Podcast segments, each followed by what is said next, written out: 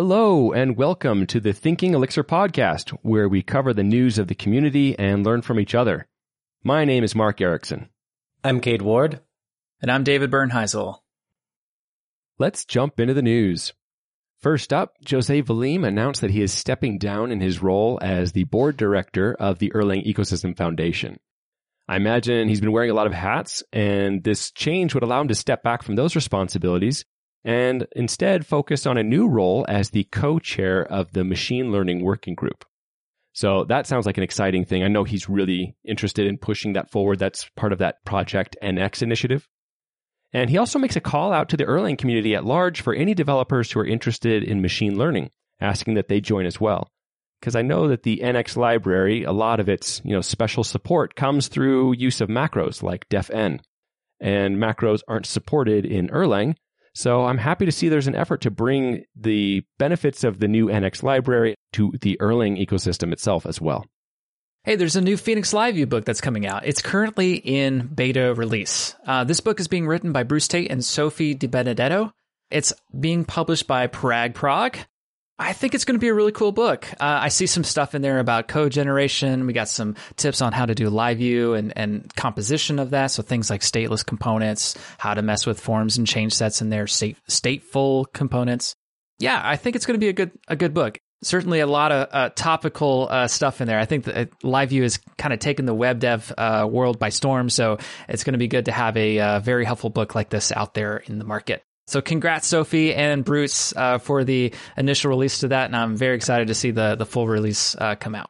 Yeah, and speaking of live view, Chris McCord recently shared his perspectives around the general community and excitement with live view. He said, "It really feels like live Phoenix Live View has helped spawn a new era Lots of excitement bubbling around server rendered apps. More and more, we are also getting new leads specifically mentioning LiveView, and the Hacker News Who's Hiring often mentions it in the role. Exciting times ahead. This is really cool. I, I mean, I feel like I've also noticed it. I don't know. What do you guys think? It's pretty interesting times. Yeah, I am really excited just because I think it's taken some time for LiveView to mature and people to feel confident with it, you know, to see other people's successes. And I think now people are starting to kind of latch on and, and explore and really push forward with that in projects.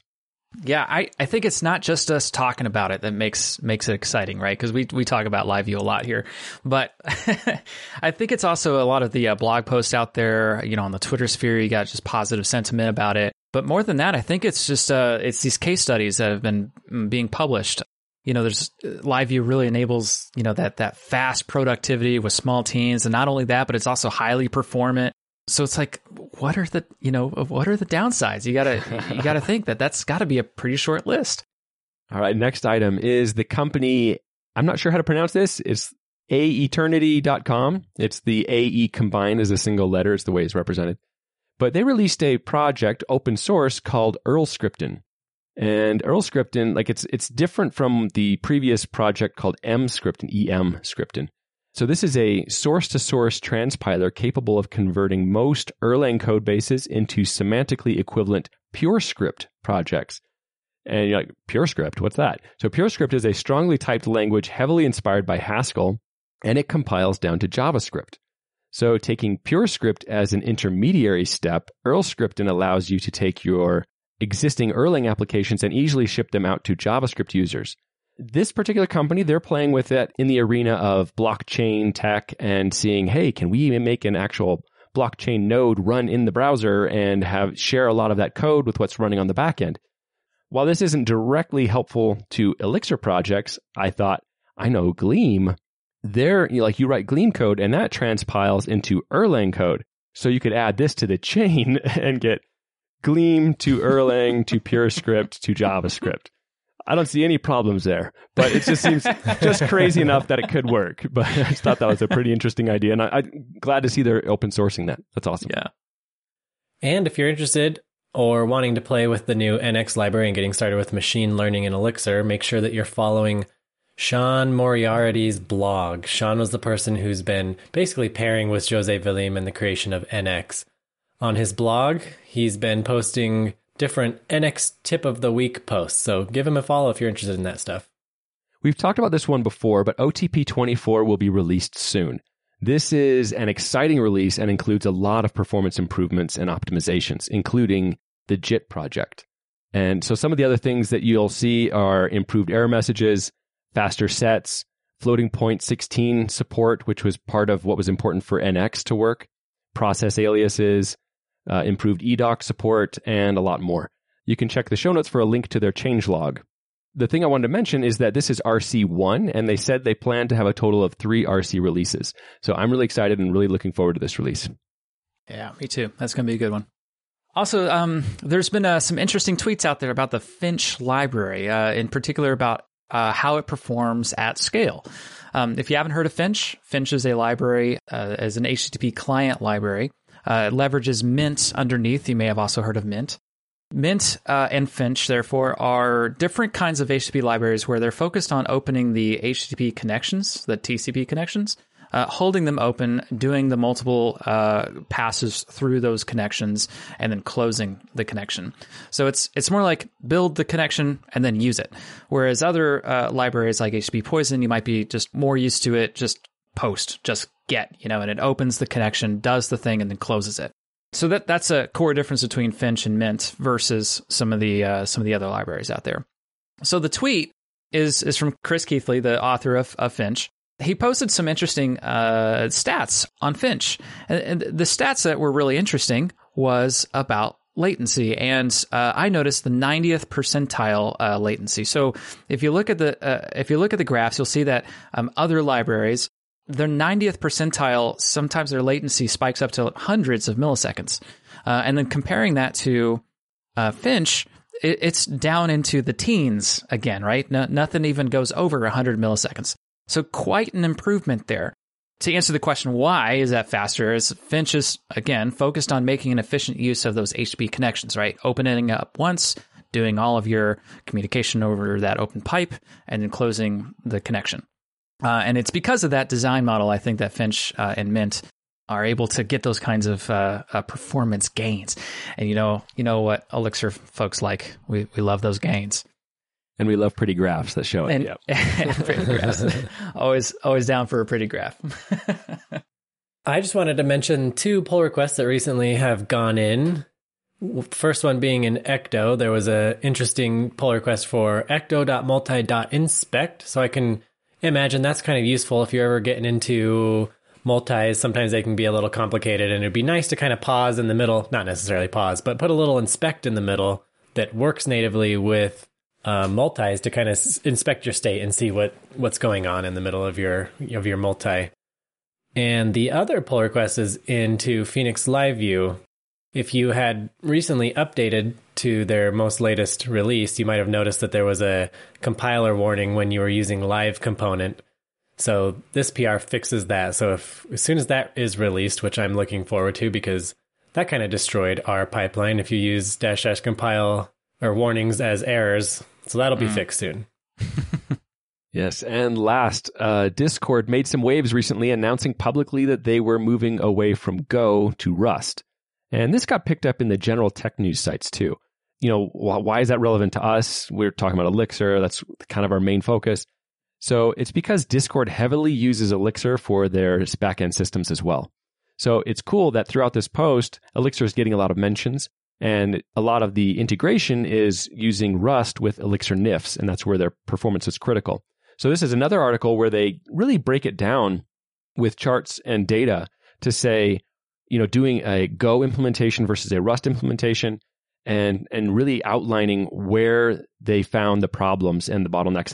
You know, when we talk about um, needing to turn to something like Rust or something like that when performance becomes a real focus and we want to use NIFs or something, this is one of those resources that helps kind of evaluate options and you know so you don't have to do all the testing and trial by error yourself.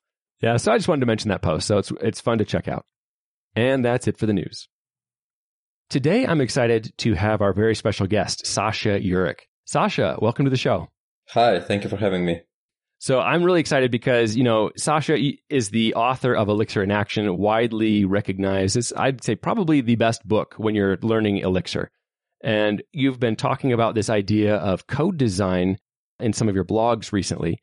And it was something that I've also been thinking about. And I'm really excited and interested in talking about this just as a topic, you know, it's one of those things as the space matures and we're we're working on projects that are longer lived, you know, we think about these more and like how can I better structure my applications.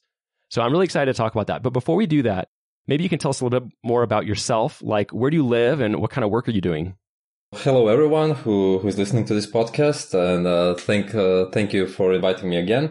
My name is Sasha. Uh, I'm from uh, Zagreb, Croatia in Europe and uh, I currently work as an Elixir mentor primarily uh, focused on uh, helping teams uh, adopt Elixir and work with it in production. And uh, I mostly cooperate with uh, very big things, a digital agency from the United States, and it's basically a cooperation between people from the states and uh, also from other countries, including Croatia. And yeah, so I basically help them, you know, be more confident with their Elixir code and help them adopt and learn learn Elixir better. Speaking of uh, very big things, I've noticed that you started blogging on their uh, on their blog, and it's uh, about the topic of code design. For folks that haven't caught up on those uh, blog posts or haven't seen it yet, can you give us a, a, quick synopsis of what you're what you're trying to do here with this blog series, and then and then we can start jumping into more specific topics? Yeah, precisely. So, uh, I mean, I hope that we're going to explore this throughout uh, today's session. Uh, essentially, it's going to be a multi-part series. At the moment, we're discussing uh, there are two parts out. I think that the next one might even be out tomorrow or definitely soon because it's done. And I expect like something like five or six parts in, in the entire series, which is focused on uh, producing better structured code, you know, maintainable code, if you will. And so this is something that uh, is a big part of my work uh, with very big things and uh, in general, something that I feel very passionate about. Uh, I have this feeling that in our industry, code, you know, is kind of something that we treat more as a means to an end, you know, something that we just, you know, type by banging on the keyboard and we, we get the functionality that works and, you know, ship it and then do the next feature. I have a feeling that it's kind of a, in many places, it's sort of a lost uh, art, or we kind of lost this focus on uh, that code is more than just, you know, a thing that's supposed to be working. It's actually uh, something that is primarily focused on humans, right? So, uh, I remember uh, it's been like some maybe 20 years ago when when I read it in a seminal book uh, for me at least, and it was a very popular book at the time, very well regarded, called Code Complete by Steve McConnell where I read, uh, now I'm probably not going to quote it correctly, but uh, what Steve there said is like write code for people first and not for machines, you know, because a lot of the times the developer spend uh, is reading the code, not writing it, you know, so you analyze how something works and uh, then you, you sort of figure out the tactics and the strategy of how to uh, expand it or do something with it, right? And so the code is essentially a tool of communication uh, between people but we kind of forget, forgot this idea. And so you, you know, you end up with uh, this strange situation. Um, uh, like I'm not a na- native English speaker. I had to look it up in dictionary, but like when you talk about the word legacy, uh, so, uh, Legacy, you know, it surprised me because I learned a lot of my English from, uh, you know, literature, uh, IT literature and forums and stuff. And I always thought that legacy is something bad, you know, but, uh, apparently legacy can also be a good thing, right? So something that we inherited from, you know, uh, influential people from the past, like, I don't know, Martin Luther King, for example, or we, in, in our, uh, industry, in our narrow focus, we could say that legacy of Joe Armstrong is Erlang and everything we have uh, yep. in there. But in a programming world, uh, legacy in, in code, you know, legacy is always something bad, some something like a piece of crap written by other people or uh, former versions of ourselves. You know that this isn't how it's supposed to be. So yeah, it's uh, the the focus of the series is on you know how can we make things better? Like can we can we make the code which is actually you know uh, more pleasant to to work with? Yeah, I think those are fantastic points, and I'm I'm glad you're talking about it. And I I think that um, when you have this kind of perspective on code, maybe one of those marking points in your own career as a developer to transition into you know more of an architect or a team lead or senior developer maybe it becomes much more of a point to communicate than it is to to write a good analogy i think is you know in, in is architecture like building architecture the buildings are only built um, for a short period of time, but they're lived in for much longer than that. mm. And uh, there's obviously good good ways to construct a building. Like you, you know, it's easy enough to just say, "Oh, it's got four sides and a roof." but you know it's not very pleasant to look at it's not very pleasant to live in it's it's going to be it needs to be much more visually interesting it needs to have good features in there you know staircases to go up elevators that kind of stuff all those details um, that that influence the design of of the building and just like that with code you know we live in that code a lot more than we we are actually constructing it um, so yeah very good points i'm glad you're writing this this is a great point. I just like want to jump off of this, and um, so like when you said that we live in the code, this is something I, I feel we kind of neglect. You know, code is for a developer the primary working environment. You know, like physically speaking, of course, we sit in our comfortable chairs and we have our air conditioners and whatnot. Most of us are these days are working from home. Uh, but like virtually we spend a lot of time in that code, right? And so if that code is unorganized and, you know, I, I, worked on some terrible code bases and just to be clear, this is not an accusation of other people. You know, I produced a lot of that bad code myself. So whatever, you know, I'm going to say negative, I'll be the first to admit to that sin, you know, just to be clear, so I don't have to disclaim it every time. But anyway, you know, I worked on some bad code and it has a, a, really bad influence on a person, right? Like on your mental health, you know, things take too long, you get frustrated, then you start, uh, you know, you try to cut some corners uh, because of that uh, you make more mistakes, you end up working overtime and, you know, it starts affecting, uh, in some cases, and I've experienced it myself, it affects your, uh, life outside of work it's really a part of the uh, environment uh, of uh, you know where we work in, and we want that environment to be reasonable. So you know we can do our job efficiently and effectively, and uh, you know we can be uh, just better at what we're doing. We can focus on the actual problems. So I think that this is something that is also often very neglected about the code. You know, many people say that like code doesn't matter. For me, code matters. Code is like there is no distinction, for example, between code and the people. Code is the product of the people for the people, right? And so uh, you cannot really make a distinction between the two. And uh, we, I think that uh, as an industry in general, we need to pay more attention to that aspect of our lives. This is some deep stuff, Sasha. I'd never really thought of it at, at that kind of level. But like now that you mention it, it's like cl- crystal clear. Like, yeah, you're totally right. Like, totally does bleed into your personal life. So excited to kind of get into it some more. Yeah, I've actually experienced that. And just I was thinking about that recently, you know, working on a, a system that's, you know, organically grown over time and you know technologies have been adopted and and abandoned and, and exchanged for other technologies and they're still there part of the code it does take a toll like an emotional mental it's like oh, like, oh i gotta go find where this is oh i don't even know where to look kind of a thing you know it's just kind of like you feel that weight so I, I, am interested in talking about how we can approach some of this without you know I, i'd say if we if we took it to the other extreme you could fiddle all day just rearranging the code and not actually making any new features, not actually bringing value to the business. It's like mm-hmm. there's always that balance of how much benefit can I bring and establish that. So that's what I love about this this series that you're undertaking is it just helps open that discussion mm-hmm. so we can all kind of weigh in other, on other uh, you know observations too. Yeah, this is a great point to mention, especially about the balance. You know, balance is something we should be looking for in uh, all the aspects of our lives, I would say, you know. And uh, speaking about the balance here, uh, like one extreme is, which I think is more uh, prevalent, uh, the one where we just, you know, ship features and don't really care much about the code. And this is kind of, you know, like, uh, I'm not a fan of analogies, but I think that this would be a sort of an okay analogy when you think about running a marathon, right? And so you could run a marathon like I'm going to sprint the first 100 meters or whatever that is in your imperial units in like uh, 10 seconds. And, you know, clearly I'm not going to be able to run the entire marathon if I take that strategy. So you want to pace yourself. You want to have a stable and sustainable pace, a balanced pace so you can actually endure this long run. And the software project itself is a long run spanning, you know, years, in some cases even decades, you know. But another extreme is, uh, which I've also seen happen occasionally, not so much, but still, is where we kind of try to be these master architects and, you know, we build, uh, these elaborate architectures for the sake of architecture itself. Uh, it sort of feels like, you know, when the pendulum swings and we are sort of frustrated with all these ad hoc approaches. And now we say we're going to really do it properly. And then we kind of lose the focus on what we actually want to do. And, uh, we, we sort of make a different kind of mess with same negative, uh, consequences. So the balance is really something that we need to look for. Well, I think this is a great point to jump in and, and start talking about these blog series. So like the first one, I thought was really interesting because it's like, you know, you're talking about um, not specifically code, but more about some of the processes and like uh, some like, you know, using CI and using Credo and things like that. So maybe you could kind of give us a little background as to what kind of mm. stuff you're covering there.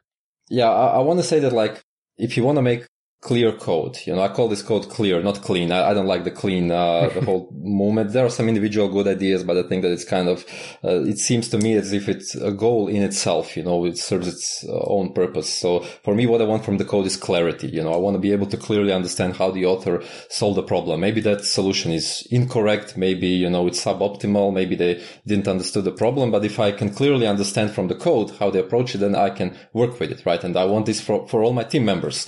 So that's, that's the property we want and we have to commit to it. This is the, the first thing, you know, it's not going to happen by chance, right? You, you need to say like, this is the part of our primary goals. We want to ship features, but we also want to have the clarity in our code base. And, uh, to get there, you need a process. You need like this first part basically describes the framework that sort of, uh, makes it even possible uh, for us to to get that code. It, it's not going to lead us to the code by itself, so more is needed. But this is like the fundamental framework. Essentially, uh, everything revolves around pull requests, right? So our uh, what we call collaboration branches, and those are the branches where uh, multiple people work on, like develop branch, release branch, you know, staging branch, whatever. Uh, those are uh, protected, which means no one can push to them directly. You need to open a pull request. The pull request in order to be accepted, all the checks have to pass, the automated checks. So we have, we run, of course, tests. We uh, check compilation warnings. We check if the code is formatted. We run dialyzer checks to verify our types. Uh, maybe we'll come to types later. I think the types play also an important role in uh, the clarity of the code. Um, and we run Credo. Uh, Credo is our main style guide. So, you know, I used to work, probably all of you have experience from companies where you have like, I don't know, 100 pages of style guide, which uh, I would usually remember like 10%. And then in practice, I would maybe, you know, actually apply 5% of all of those rules. So this is kind of very tedious and very error prone. We try to automate these things as much as we can. And so the formatter is used for that and Credo is used for that. Credo is wonderful. I really love it uh, because it's very unopinionated, so you can really tweak it however you want to. We started with actually, I think, all of the rules enabled, and then we removed the ones which in practice don't seem to make sense. We add some of our own rules as uh, we see fit in practice and anyway, you know, so this, this is like the low hanging fruit that kind of, you know, keeps the code in some basic check. By itself, this will not lead to clarity, but it just removes some, you know, idle, uh, draining discussions about, you know, should this be split into multiple lines or should you do this or should you do that? So it just kind of, you know, leaves more energy for focusing on the actual thing. And so once all that is done, the second thing that needs to be happen is the, the pull request has to be approved. So which means that code has to be reviewed. And this is a very, uh, very important point. You know, like, uh, when we talk about, you know, uh, as another analogy, uh, for example, books, you know, when you're publishing a book, no one will publish your book without a review. You can maybe self-publish it if you want to, but, uh, you need a review. And uh, I also like to say that, for example, Elixir in Action is, as good as it is because it had uh, good reviewers. You know, there there's like incredible amount of feedback that I received uh, during during the writing process, right?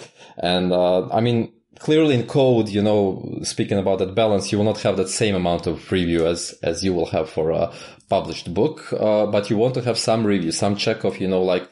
Is this code readable? Is this code clear? Uh, you know, that does it actually solve the problem that it's supposed to be solving? And so this is an important uh, important part of our culture. This is what we do. Uh, you know, so typically the member will assign other team members for the review only one approval is needed, but uh, time permitting, of course, everyone will chime in. An important uh, role here is to have a well-organized pull request, so it has to be uh, relatively small, so one can actually fit it into a brain. It has to be broken into smaller commits, uh, so it tells a story again, so you can fit it into your brain. I had uh, situations, you know, where I would uh, reject the pull request because it was too big or because it it wasn't well organized. You typically try to do this thoughtfully, so you say like look, I cannot really comprehend this. Uh, this, this just, you know, exceeds my brain power. Uh, and so, uh, like you, you would maybe try to offer some suggestions. In some cases, I would actually even offer, offer to pair with uh, the author. So, you know, like let's start from scratch and we will apply some of these changes that you made and we'll try to organize them better. So it takes a little bit of time to adjust to that. But once you get to that mindset, uh, it's, it becomes a second nature and you're not really particularly slower for it, you know, and it actually leaves a good history in your your Git or whatever source control you're using for uh, later understanding. And once you have like those smaller pull requests and smaller commits, it's actually easier to spot some errors as well, because, you know, we also focus, of course, on the behavior itself.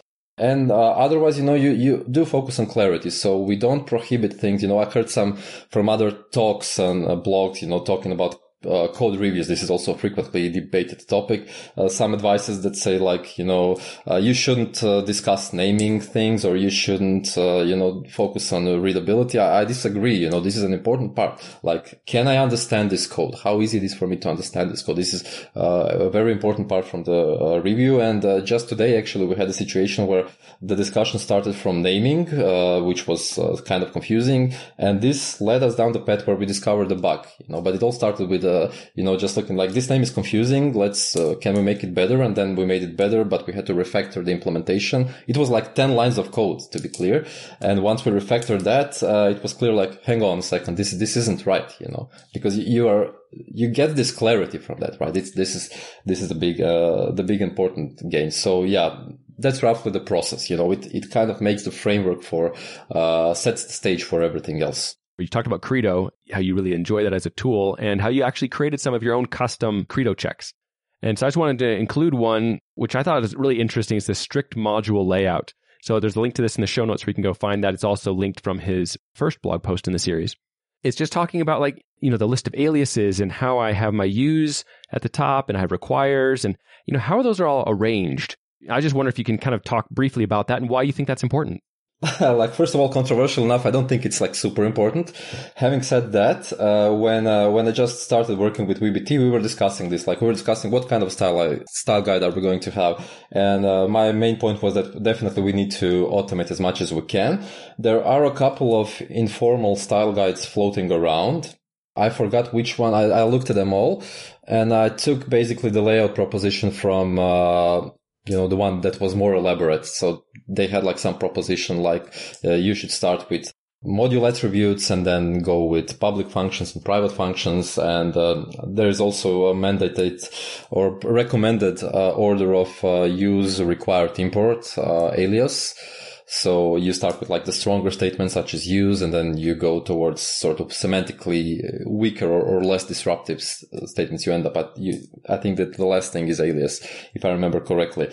I don't even have to remember, you know, because we wrote a check for that, you know, because uh, when you look at those set of like 10 elements, and the order there's no way you're going to remember that right?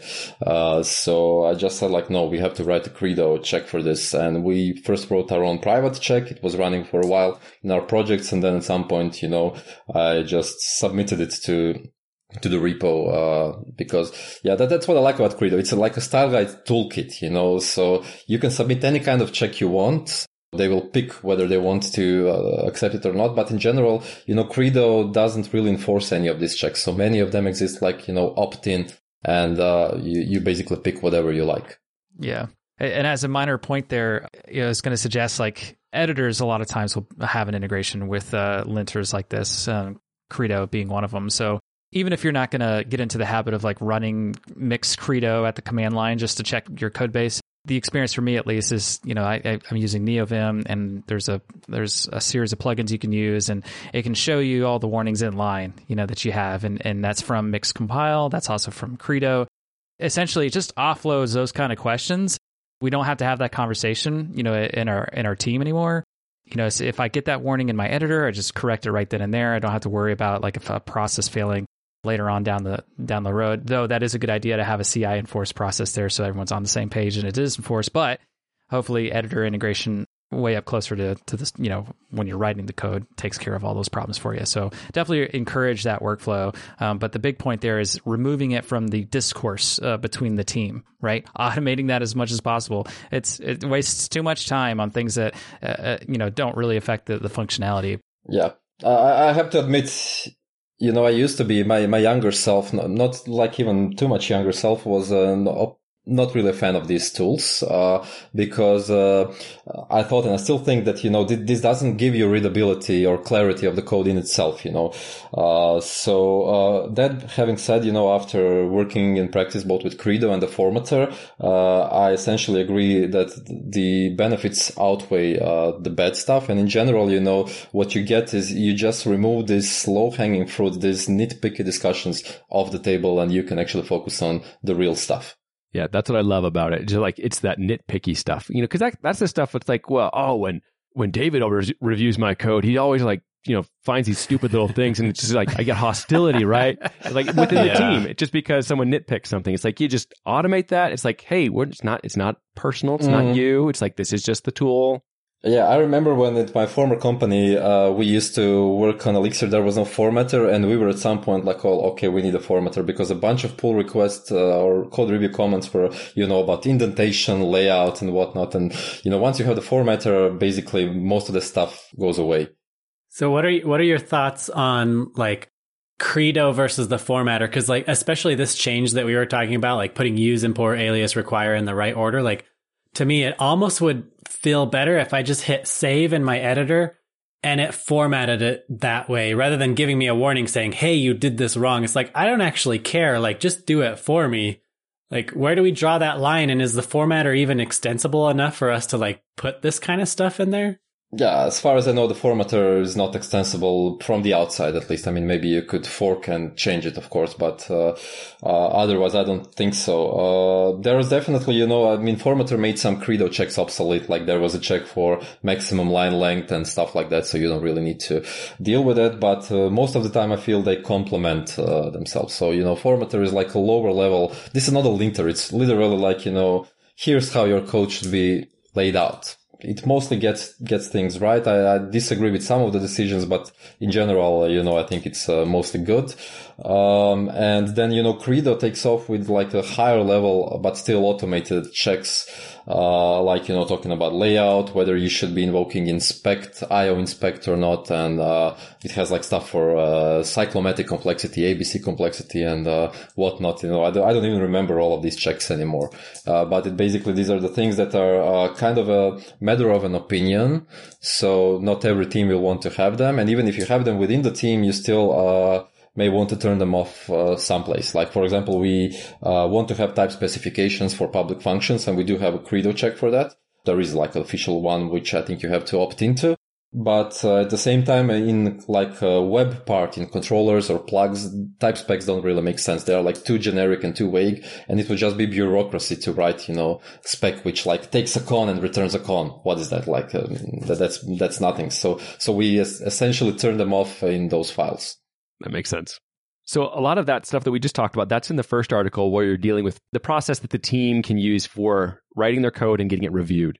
So then this second article you wrote got a little bit more concrete with code. So that one's interesting. So maybe you can kind of introduce us to that one. The general idea is, I mean, it's, I think, clear to people who have been working with code for some time is that like the problem is you cannot grasp the entire program in your mind, right? So typically, you know, like even for smaller projects, uh, the, your code base will be at least a couple of thousand lines very easily. It goes to like uh, lower 10,000s or, uh, of course, for larger projects, hundreds or hundreds of thousands or millions of lines of code, you know, and no one can fit uh, that into their mind. And so you want to split the code into smaller pieces, which are mostly independent dependent or loosely dependent mutually, right? So you can actually study a single piece in isolation from from other pieces. So the second article uh, basically goes into this uh, high level uh, division, which is not something we invented or it's not something super revolutionary. It's the idea of uh, Phoenix uh, contexts, basically, you know, just a little bit uh, uh, maybe refined. You know, we, we take a bit more concrete approach than the official one, right? So uh, effectively, we treat uh, the system. we divide it into two layers. There is the core, and then there is the interface. So core is everything that the system is supposed to be doing. You know, like uh, the uh, the example I have in blog, as far as I remember, was uh, for example a user registered with an email and a password, and so they, they basically, if like email is unique and the password is strong enough, then they can register.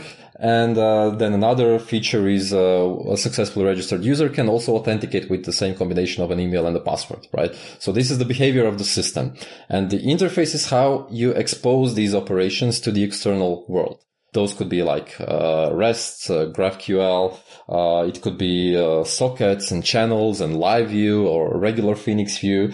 Uh, I had a, an interesting case in previous company where we implemented the server side of the PostgreSQL protocol. So we were pretending to be a PostgreSQL database for some reason. That was like a pretty, pretty interesting thing to work on. Uh, and that's another example of the interface, you know. And then of course you have tests, which are like clients of the core directly. So you have like this interface part and the core part. And uh, essentially, like even in the smallest of applications, uh, there is already a lot of complexity which uh, justifies separating these two things.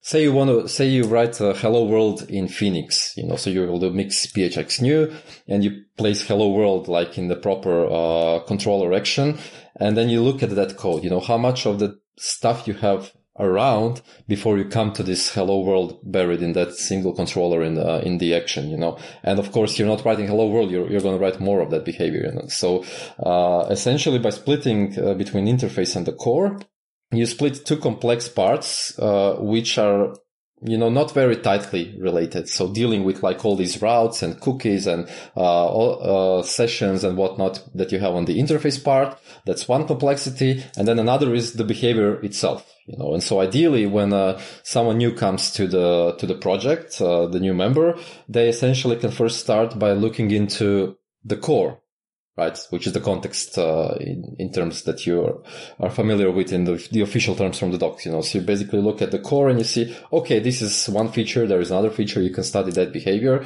And otherwise, like if you need to make some changes in the interface itself, like the way cookies are handled or something like that, you don't really have to know about the behavior of the system to actually make those changes. So you basically make all these smaller pieces that can be individually worked with. And so you can, uh, you know, grow into that code base uh, one piece at a time.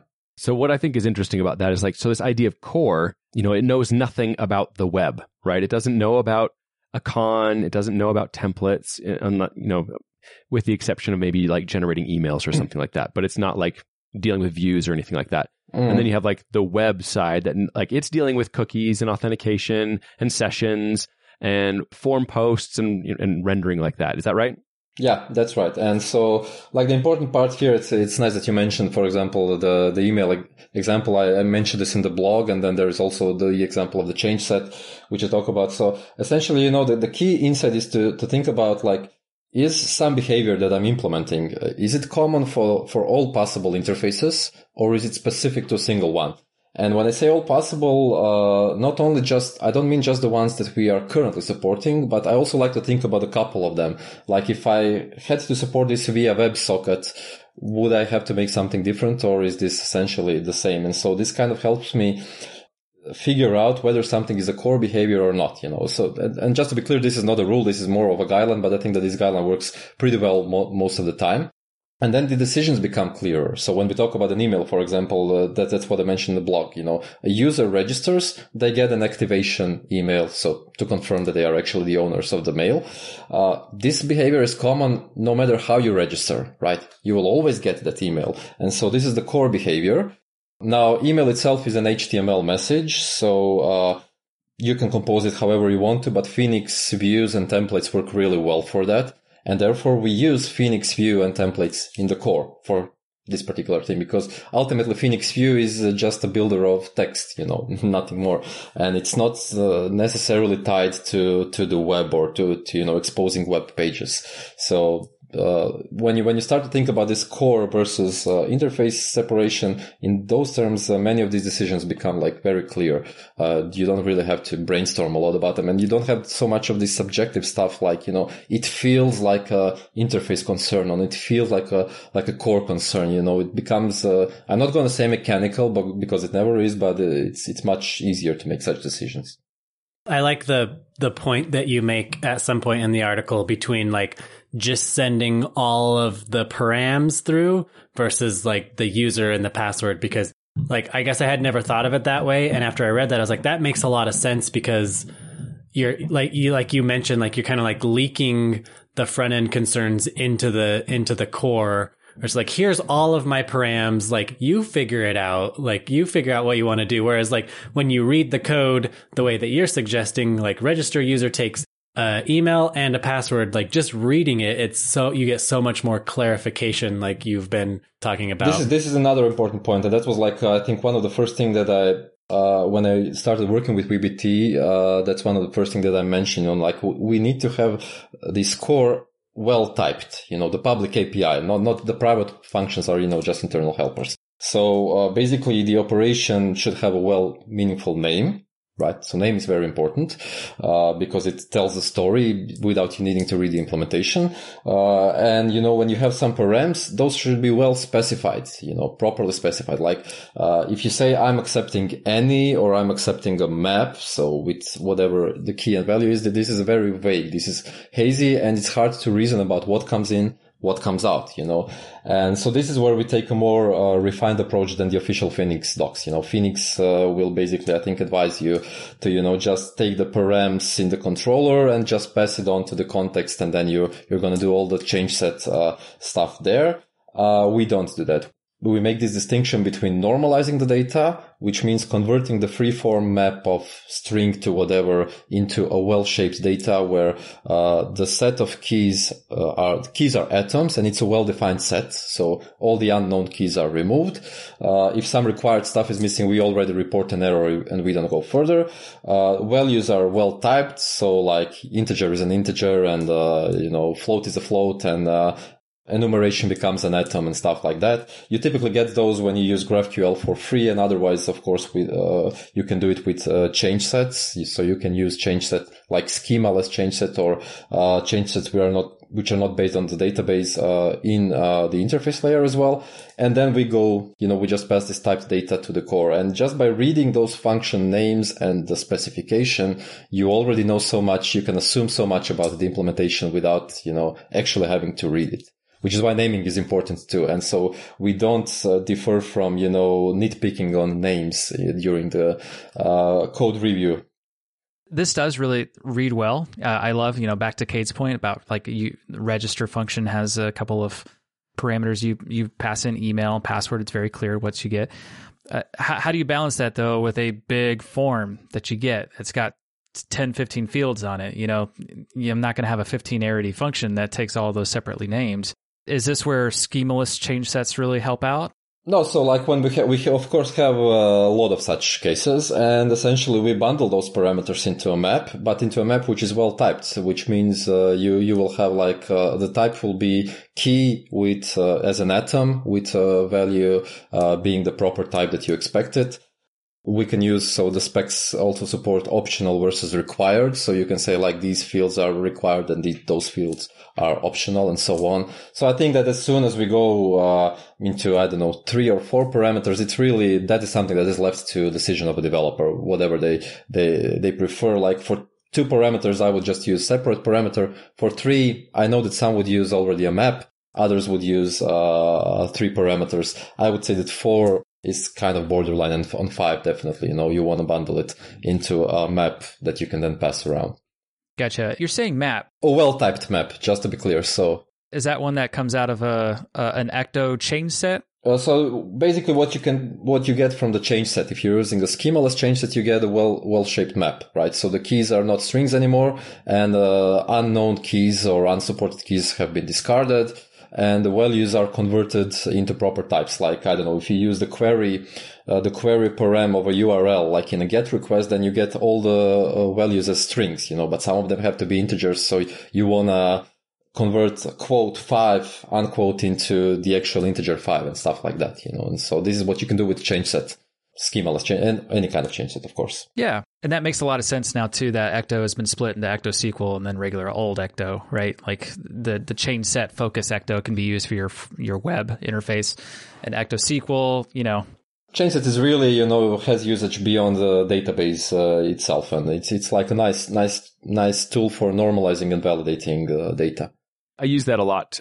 Like in the Rails kind of mindset, it was also called like form objects I know there's uh, similar concepts that exist in many frameworks. Uh, but it's just like something that says I can take and validate the user input and parse that and do casting and everything before it actually goes to the point of needing to talk to like database schemas. Yeah. And so then, then, you know, I mean, once, once we go deeper into the core, we will actually do the business validations in the core. So, uh, this is uh, explained in more details in the article, but the key point is that, uh, business level validations, which are common regardless of how you submit the data, like, you know, is the password strong enough? For example, is the email unique? Those are business level validations and we do them, uh, you know, in, inside the core. And one other thing I wanted to mention is how, like, when you generate Phoenix examples, I don't want to fault uh, the generated code because like those samples are kind of like the simplest thing that you need to get working and they work pretty well for like a CRUD based application where it's just reading and writing records. I also recognize that there is a gap in between what that gives you as a starting point as like this is the way I should do it example and what you kind of need as you have more mature systems that grow. Yeah, I mean, the, the, I would say that the same gap exists in the documentation, and uh, I feel that it's a natural gap. So, so one thing that we all, always forget is kind of like when you're teaching some material to a person who is new to that material, you're inevitably going to simplify things, right? I'm not gonna, you know, if I'm teaching someone programming, I'm not gonna start with like three tier architecture and whatnot because I'm gonna lose them in like first five seconds, you know. So you start simple, you know, typically I used to teach programming uh, way back like 20 years ago. And, uh, you know, you would shuffle everything into a single function. And then maybe, you know, after some amount of time, you would actually start splitting things into function. You never really go to the any tier architecture in a basic programming course and stuff like that. So in a sense, you know, I think that the, the decision made by Phoenix uh, generators and the documentation is justified. You know, it kind of focuses on like, okay, here's how you use this thing normally, you know, and doesn't really, you know, introduce the complexity of uh, what we could quote, call, quote, best practices, unquote, you know, because then it's, you know, harder to teach the material. But I think that it's up to us, the readers, to be then critical about it and say like, okay, this is, this example makes sense for, you know, teaching purposes, but in a project, production project, you know, you, you actually want to have a better, uh, slightly more refined structure. You know, so we shouldn't take this documentation as a Bible, uh, like this is how you're supposed to be writing. You know, so this is the uh, way, and no other way is good. You know, I'm, I'm saying this because I actually had discussion with some people who would just basically pull out, you know, the Phoenix doc, like, look, Phoenix docs say this, and we shouldn't do differently, and like, no, you know. There is an example that I saw that came out of the security uh, industry. It's like uh, Intel wrote some documentation of this is how you write a Bluetooth authentication and connection code, right? And people just took that code and copy and pasted it right into the implementations and shipped them. And like, no, no, no, we stripped out all of the error checks and the bounds checks and everything just for the clarity of the example. But that's what got shipped. It's like, mm. so yeah, and then then you have like a lot of you know vulnerable devices. Yeah, I mean it's like you know basic just variation of a Stack Overflow uh, driven development. You know, I mean to be clear, I I copy paste stuff from Stack Overflow, but then you know I spend some time actually reading it and you know trying to you know improve it if needed. So uh, and again you know i think the documentation do a well job and i think the generators do a well job uh, because they are focused on teaching and you know getting you going as fast as uh, possible. Personally for what it's worth i don't use generators other than you know creating the initial boilerplate. Uh, after that i just you know uh, generate everything manually on my own like you know additional views and templates and uh, context modules and whatnot Awesome. So I did want to jump into this other question because, like, you know, we talked about this web and core as being like these boundaries or separation of concerns or however we want to think about them. And one of the ways I've kind of approached that in the past is I, I like to structure my applications as umbrella projects where I actually have an app called core, which has like a, the, like that well-defined API for that, that top level API for uh, interfacing with it. Then you have like a separate app, maybe called Web or something like that. And I know you've made some comments about how you don't necessarily do that. I'd love to hear kind of your thoughts on on that as a, an approach. Right. So, uh, I mean, you know, when it comes to Umbrella, I'm gotta say I'm not a fan. I don't really recall ever using it and I can't think of a scenario where I would recommend it. You know, I think that, uh, there, yeah, the, I mean, there maybe are some cases, but I just haven't uh, encountered them. And I think that in most cases that I've seen umbrellas recommended are overcomplicated uh, uses and that Umbrella actually don't offer as much benefits as, as we could get from other things, you know. So, but let, us get back to the problematic, you know, we have like this uh, interface and we have the core. And so what we want to have in the code is a clear dependency uh, line. So interface is allowed to use the core, obviously, but you don't want to have calls from the core back to the interface. Why? Because then the modularity is compromised. You know, like uh, if I have, you know, I, have seen such cases and I made such cases myself uh, many times. Like you have two modules, one calls another, and then the other calls uh, the first one back. Uh, then you need to read them in parallel and the modularity is lost. You know, it begs the question, why not have just one module, right? Uh, I mean, you could, you pretty much, uh, didn't, didn't do anything, uh, efficiently. So yeah, you want to have a straight dependency line uh, and you want to control who can call whom, uh, such that you uh, achieve uh, the property where most pieces of the code are isolated from the rest of the code base, right? So yeah, we definitely want the property we want interface is allowed to call the core, not vice versa. Another thing you want, you don't want to be everything from the core uh, exposed to the interface. A typical example is repo right? You don't want to be calling repo directly from, uh, from the web layer, from the controllers and such, you know, and, uh, this is something that gets violated or, uh, you know, that, that, that gets broken, this kind of guideline pretty frequently. Intuitively it happens. I remember when I, you know, started working with VBT, we said like, you know, we're not going to call repo from our, our resolvers. We mostly use GraphQL API. And then, you know, things happen. You, you're working under pressure. You're working in haste. You have the old habits and it just came into the code base. I actually was reviewing that code, but uh, I kind of missed that thing and I discovered it a little bit later, you know, so this is something that can be enforced through tooling, but Umbrella is not that tool for me. Uh, and I don't think that you can actually enforce it with Umbrella as far as I understand. So yeah, I built this thing called Boundary. We uh, introduced uh, Boundary I think it's already like more than a year now to one project and now it's basically part of every new uh, very big things uh, project you know. So boundary is essentially a tool that allows you to set up such constraints. The way it works is like it's a basic library. You add it as a dependency. Essentially you need it only during compilation phase. You essentially draw a boundary. You, you can like group multiple modules into a single boundary. You know so you can say like web is one boundary and uh, core is another boundary and uh, then you add into the list of your compilers in mix.exs, you add boundary compiler. And so what's going to happen is boundary reports every prohibited cross boundary call. Right. So by default, nothing is allowed. You set up some boundaries, uh, you grouped your modules, and now every time a module from one boundary calls a module from another boundary, this is reported as a compiler warning, not an error, uh, because uh, warning allows you to iterate further. You know, you can run your program, you can uh, develop further, but uh, you you can clean up those warnings once you you're done. Like say you're in the middle of refactoring or something, you know. You refactor and then you will clean up the boundary warnings one, once you're done. Uh, so anyway, by default, no, no cross boundary call is allowed and you have to allow everything. So you will say in your web boundary, web may depend on the core by doing that, you, you now allow calls from web to the core. However, uh, only the top level module is uh, exported by default. It's public by default, right? So like your top level module is basically boundary relies on this namespace hierarchy in quotes, right? Uh, like, uh, let's say that we have a to do system you would have to do web and to do as module in the core. So by default, only to do would be exported and everything under to do like to do.foo, to do.bar, those will be private and uh, you essentially have to say, okay, I'm going to export this uh, other module as well from the to-do boundary to make it public to other boundaries. So this is in a nutshell what it can do. This is a project that I've been kind of paying attention to and very interested in. I've heard people with really good experiences of it. Honestly, I'll just say that I kind of have shied away from actually trying to use it on a large project of ours. Like I should have just, you know, just actually tried it and see how it worked. But like on the page, you have a warning on there that just says, "Hey, it's you know, it might not be right for these situations." And and so I was just wondering, is that warning still applicable? And do you feel like it is okay for people to use it? And kind of where do you feel now? Now that's been like a year out there. It's a good thing you remind me. I have to remove that warning. Uh, so.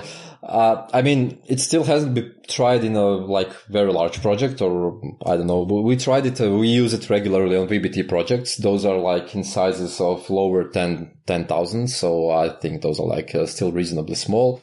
works fine. No problems for us. Uh, you know, we even like uh, use a bit more refined design. We define boundaries within boundaries and stuff like that. So it kind of really helps us. Works well. So uh, I still haven't tried it on a super large project. Uh, I think it should, you know, work reasonably well, but if it doesn't, you know, let me know. And then a special caveat is that I don't really didn't invest any dedicated time in testing it with Umbrella. In theory, it should work. Uh, but you know, again, if there are problems, uh, let me know and uh, we'll, we'll, fix them. Um, in general, though, I think that you know you don't really need umbrella boundaries. Basically, born out of frustration of how people are using umbrella to try to enforce some code organization. Because with umbrellas, you get much weaker guarantees and you get much more complications. You know, umbrellas uh, definitely add uh, more complexity to, to this whole story. And I think that we can do much better, you know, relying on essentially on uh, more fundamental Elixir tooling, such as compilation tracers, which are used uh, to build a boundary. Yeah, I will say that I have seen people misapply umbrella designs, like to try and actually break up business contexts that actually need to be able to talk to each other. And like, that's not the right way to do it. And mm. I just, I will mention like for you, dear listener, like one of the ways I think umbrellas are helpful is like when you have multiple services that really are like almost like a microservice where they have their own data. They might even have their own web interface, you know, and having that kind of like be the separation is where I think they are still helpful. So yeah, yeah, I definitely think that there is some, you know, I can see that there is some potential. Uh, having said that, you know, my position is very radical. You know, I want to start with monolith. Ideally, everything is a monolith and a single project mono repo because this is like the easiest to work with. Uh, and then even if I need to do microservices, I would still explore uh, having it organized as a single project where I would control with environment variables, you know, uh, what parts of the supervision trees are being started because still this gives me a lot of uh, convenience as a developer. You know, I can start everything locally just by starting a single thing. It's much easier to write tests on that and everything. And I can still control it in production with, you know, just flags, just start this or start that. This doesn't, of course, scale. This just goes up to a point, but I think it goes pretty far. You can go pretty far with just, you know, mono repo and a single project. And, uh, this is what I'm mostly, uh, advocating and, you know, advising, starting with at least, you know, and then evolve from that, uh, once it uh, stops making sense. But I will say, I think boundary, you know, even if you are using an umbrella or something like that and you have it split out that way, I think boundary is still a great way to create isolation and enforcement among contexts within like that core kind of business logic area. Yeah, and it's I mean so much more than that. So uh, it really deserves like a dedicated uh, episode or a dedicated talk in its own. Uh, the next article is going to briefly talk about boundary. So the thing is, you know, uh, we also use boundary to explore our design to, to, to figure out how can we uh, make better design. So the thing is that boundary has a support for boundaries within a boundary. Uh, what this means is, you know, like you can think of it, you know, boundaries like an application within an application and you can just go turtles all the way down. You can go on as, as much as you want. Now the thing is, of uh, uh, in the project where I was testing it, it has a somewhat more complex business domain, and so I just went inside the core and I started drawing boundaries in there. You know, the first thing is, you know, boundary forces you it doesn't allow cycles, so you need to, you know, figure out the way how to work this out. So as soon as I started drawing boundaries, I detected some cycles, and this was an immediate indication that something in design is off. And uh, then I, I needed to clean this up. And once I did that, I finally, you know, got sub boundaries in the core. I invoked a mix task. The thing is that boundary has a couple of mix tasks that allow you to visualize your boundaries. It produces graph similar to mix xref, but this one is, you know, at a higher level. So you can actually tell the forest for the trees, you know, this is one another added value of boundaries. You know, you think in groups rather than an individual relationships. And so, you know, I was able to visualize these sub boundaries, the graph. And then, you know, I was just watching these like 10 boxes and arrows flying around. And I kind of felt like uh, Gandalf in Lord of the Rings. You know, I was just staring at this diagram for like a half an hour and just comp- contemplating like, because it felt like there's too much dependencies in there, you know, and you know, at some point I figured out, okay, like we can carve this stuff out, we can carve that stuff out and it led to a much uh, clearer design. So it kind of also it goes beyond just you know controlling who can call who, but it also actually helps you, assists you in you know figuring out like is my design well organized? Are my pieces independent or are there too many dependencies uh, flying around? So to me another added value. More recently, we added some tasks. So um, uh, props to VBT for funding that work, for you know giving me a developer who was able to contribute to a couple of more mix tasks. Uh, one that I'm specifically excited about uh, is visualizing functions, function dependencies inside a single module. The thing is that, you know, we uh, avoid using, avoid reaching for an upfront elaborate design. We use what I like to call a junk drawer pattern. So what this means is, uh, like initially you don't know what exactly you want to develop. So you just stash all these functions in a single context module, like typically top level context. And once it grows, once you start feeling it's like too big, you want to figure out how to split it. And so this helper task uh, is going to generate a diagram of function invocations inside that module. And you can see what you will see is like two patterns. Uh, you have independent verticals and many of them will converge into a single smaller group of functions, you know. And so visually you can see like, okay, maybe I should take this group of function. Maybe that makes sense to extract it as a separate abstraction, you know. So of course you think about like, what would that abstraction be named and stuff like that. And once you do that, you will end up with uh, independent verticals and maybe some of them can be extracted separately again. So it's kind of a tool that aims to assist you with, uh, with designing and it take, turns the story around. Like I remember when I was uh, younger, I don't know if they still try to make those attempts. There were like a bunch of these attempts where you would like draw boxes and the tool would then generate the code from like those UML diagrams and stuff like that. And uh, the boundary takes a different approach. You uh, specify the relationships in the code, and then it draws boxes uh, from those relationships for you. You know, so yeah, I, I, I, had some good good experiences with it, but I would like to hear you know more people use it and uh, report back. Awesome. So that's that's for you, dear listener. You can give Boundary a try and let him know where it's working or where you're seeing uh, some issues. I want to respect your time. I know we're getting close to our time. But uh, I did want to ask also about you said you have an, another article that's going to be coming out very shortly. Can you give us like a preview of what that's like? By the time this episode airs, it, will probably be out, but uh, maybe you can kind of introduce that a little bit. So the next one is uh, going to talk about boundaries and going to explain our high level divisions. You know, it's going to have some interesting uh, I would say controversial heretical ideas. Like, for example, we uh, consolidate all our schema modules under a single boundary, which is moved outside of the core. Uh, this actually makes things uh, a little bit easier for us and it actually simplifies working with boundary as well. And, uh, you know, the more I think about it, the more it makes sense to me uh, to do that. Then the next article after that is going to dive deeper into a context module and it's going to explain how we write our context operations. You already see, you already seen some of that in the second part. Uh, the gist of the story there is that we uh, write our change set builders directly in uh, context modules not in schemas, as is advised by Ecto mm. uh, and I believe also Phoenix documentation. So our schemas do not contain change set functions. Change set functions are for us private implementation details of uh, core operations, and we place them as such, you know, um, like change set builders. Yeah. I also discussed how we use the with. Uh, so many of our operations, you have like this with pipeline.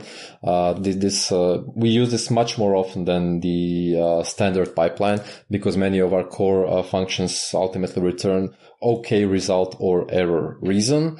And with really works well with that. Then after that, I'm going to talk about testing. So testing is one uh, one big topic. This is going to be, I think, maybe even the largest article in the the whole series. Testing is something that is very important for us. So uh, we need our tests to be clear and to to give us good coverage and good confidence. You know, uh, this is the thing that many people, you know, I feel that there's a lot of confusion in the industry, a lot of, you know, different views. Uh, so for us, uh, most notably tests don't drive the development. Uh, our, our, requirement and analysis drives our development and tests support our development. And what we want from tests is confidence that our system is working properly, especially as we refactor it. So we want tests which are not fragile when we change some internals, but the behavior uh, still remains the same. We want our tests to be passing. And so we organize our tests in also like a pretty controversial way or somewhat controversial way. Uh, we test as much as we can at the a- external API level. So through REST or through uh, GraphQL and then going deeper only if we need to go deeper for like typically if we cannot, you know, exercise some particular path uh, from the API itself. Well, I love that you described it as heretical. uh, because I think that's great. You know, it's interesting to challenge the uh, perceptions or the uh, the norms and just kind of experiment with that. And like you know, I'm sure you'll get feedback. You know, people say, "Well, why do you think this over this?" And and that'll help inform the decision, then the design. And so I just, I look forward to being able to to follow along, and I think it'll be fun. For what it's worth, you know, so I've been now doing this work for about a year and a half with VBT. Uh, obviously, of course, I've tried uh, other more popular or uh, recommended approaches uh, previously, and the team has had tried the same thing themselves before my time. And uh, I feel that you know uh, we are all in agreement that this works uh, well for us. That this has been an improvement, and we have like now a general, I think, a solid idea on how our code is supposed to look like. And there are not you know a lot of discussions happening around that. It's now become mostly second nature for everyone. I appreciate that you guys are taking the time to write about it because I feel like there's not a lot of writings more about the theory and like the organization. And so it's really interesting. I think you you validate some ideas that we've come up with at my job and also giving us new ideas for other things to try out. So appreciate you guys taking the time to write about your findings and experimentations in this regard. Thank you. It's our pleasure in any case, you know. Just to echo what Cade said, I appreciate that you guys are talking about it and sharing the insights because I know that, you know, having been through this myself, you know, just through years of development, we continually refine our ideas. And as new tools become available, it says, oh, well, now there's another option and new way of doing things. So it's, it's not like this is the one way only it's done. You know, there's always uh, refinement, and I'm excited to see some of the more stuff that you guys talk about, and you know, for to offer feedback and things, and to help inform that decision and that design. Before we close, though, I wanted to talk about another project that you'd started recently, which is called just simply CI. And I was just pleased to see that it's listed as an Elixir CI project. So maybe you can just kind of like tell us, like, what is it you're kind of doing here and when, what are you playing with? So the CI is a project that aims to be uh, continuous integration as a toolkit library right? So uh, it aims to give you all the building blocks you, you, you need to build your own continuous integration. Uh, or to integrate with the existing CI CDs like GitHub Actions, Circle CI, and stuff like that. Uh, uh essentially, it's uh, it's a like a second write of a thing that I've already written for my previous company. Uh, so at my previous company, we built our own CI in Elixir at some point. Uh, I used to give a talk about that, so this like deserves a whole episode in and of itself. The long story short is that when we were at some point migrating away from Travis, you know, we were, we figured out like, uh, why don't we write this thing in Elixir? Because we actually have all we need. The, the kind of overarching goal is that, uh, you know, all these black box, uh, these opaque CIs, uh, they're kind of hard to work with. You know, you, you have like, you need this, uh, YAML file or whatever configuration is required. And they, they, they require like some special knowledge to work with them. And in general, they can be really, uh, you know, some things are supported and what's not supported is not supported. So you cannot do anything with it. The CI project uh, basically aims to be built bottom up, so it has like a bunch of plumbing, lower level plumbing, and then uh, porcelain, everything exposed, so you can assemble your own CI as much as you want. Uh, I feel that Elixir is a great fit for this uh, because you know CI is essentially runner of commands, right? Or runner of tasks, which some of which you want to parallelize, other of which you want to channel through a pipeline. This is like the bread and butter of Beam. This is where Beam works fantastically. And I feel that, uh, you know, if you are able to express uh, your CI in the language that you use to build the rest of your system in, then it's much easier for everyone on the team to work with such CI, right? So first you get better flexibility. And second, you, you actually have uh, the property where everyone's an expert as opposed to like, uh, these Travises and Jenkinses and whatnot, where you typically had like one person on the team who, you know, breaks the first and they, you just become an expert because no one else wants to do it. And, uh, uh, and then everyone turns to that single person. You know, I used to be that person in some teams and in other teams, there were other people, but it's like uh, such a pattern because, you know, you learn your main programming language and now you have to learn something completely different to control that complex tool.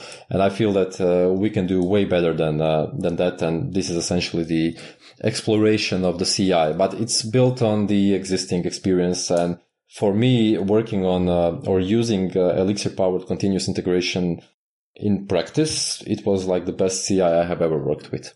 Awesome. Are, are you looking for any contributions or feedback from the community, or kind of what stage is it in for you? Well, I have like currently two contributors. Uh, well, two people who are working on uh, some next phases. So at the moment, uh, not really, but uh, you know, you can always, if someone is interested, they can ping me. Like uh, I'm open for DMs on Twitter, for example.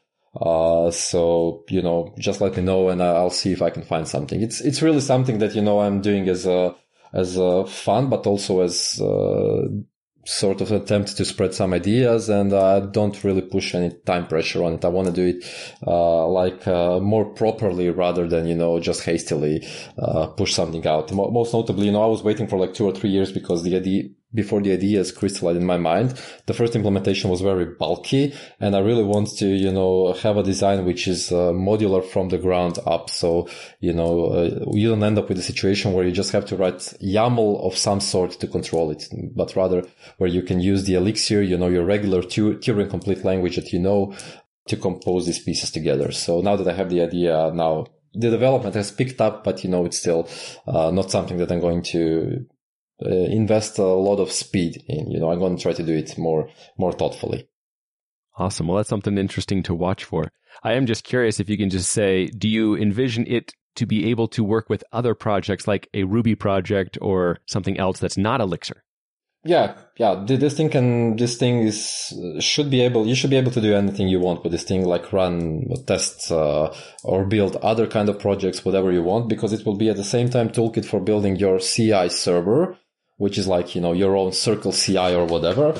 And also just to, to run tasks. So whatever you want, Wh- whether it makes sense to, to, to do this with Ruby project is another question because, you know, then you end up with the same challenge that you use a different technology or different language. Uh, but you could definitely be able to do that because this is what we did at, uh, at Aircloak, you know, where I used to work. We, we built our own runner as well. So something that was actually, you know, listening on GitHub for events and uh, re- responding to those events and whatnot. And it was like pretty cool. Yeah. So it, it was like super great to see like you would have uh, this uh, commit message or commit com- pull request comment by the bot from our Elixir powered CI on the GitHub. You know, it would just mention like this pull request is ready to be merged and stuff like that.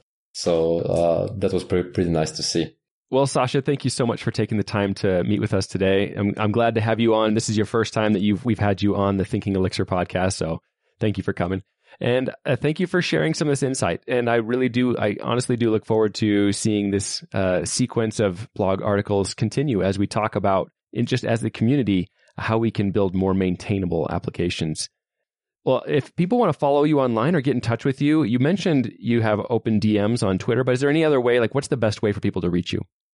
Well, I would say that the, the if, if privately you can start with DM on Twitter, and uh, I mean otherwise for any sort of questions or advice, uh, I typically advise Elixir Forum, you know, as uh, asking because uh, you can get answer from more people than just me. If I don't have the time, someone else can uh, answer as well, and you know, oftentimes you know other people actually can provide better answers than than myself. So for any sort of like advice on how should I do this with Elixir, I would advise actually asking on Elixir forum.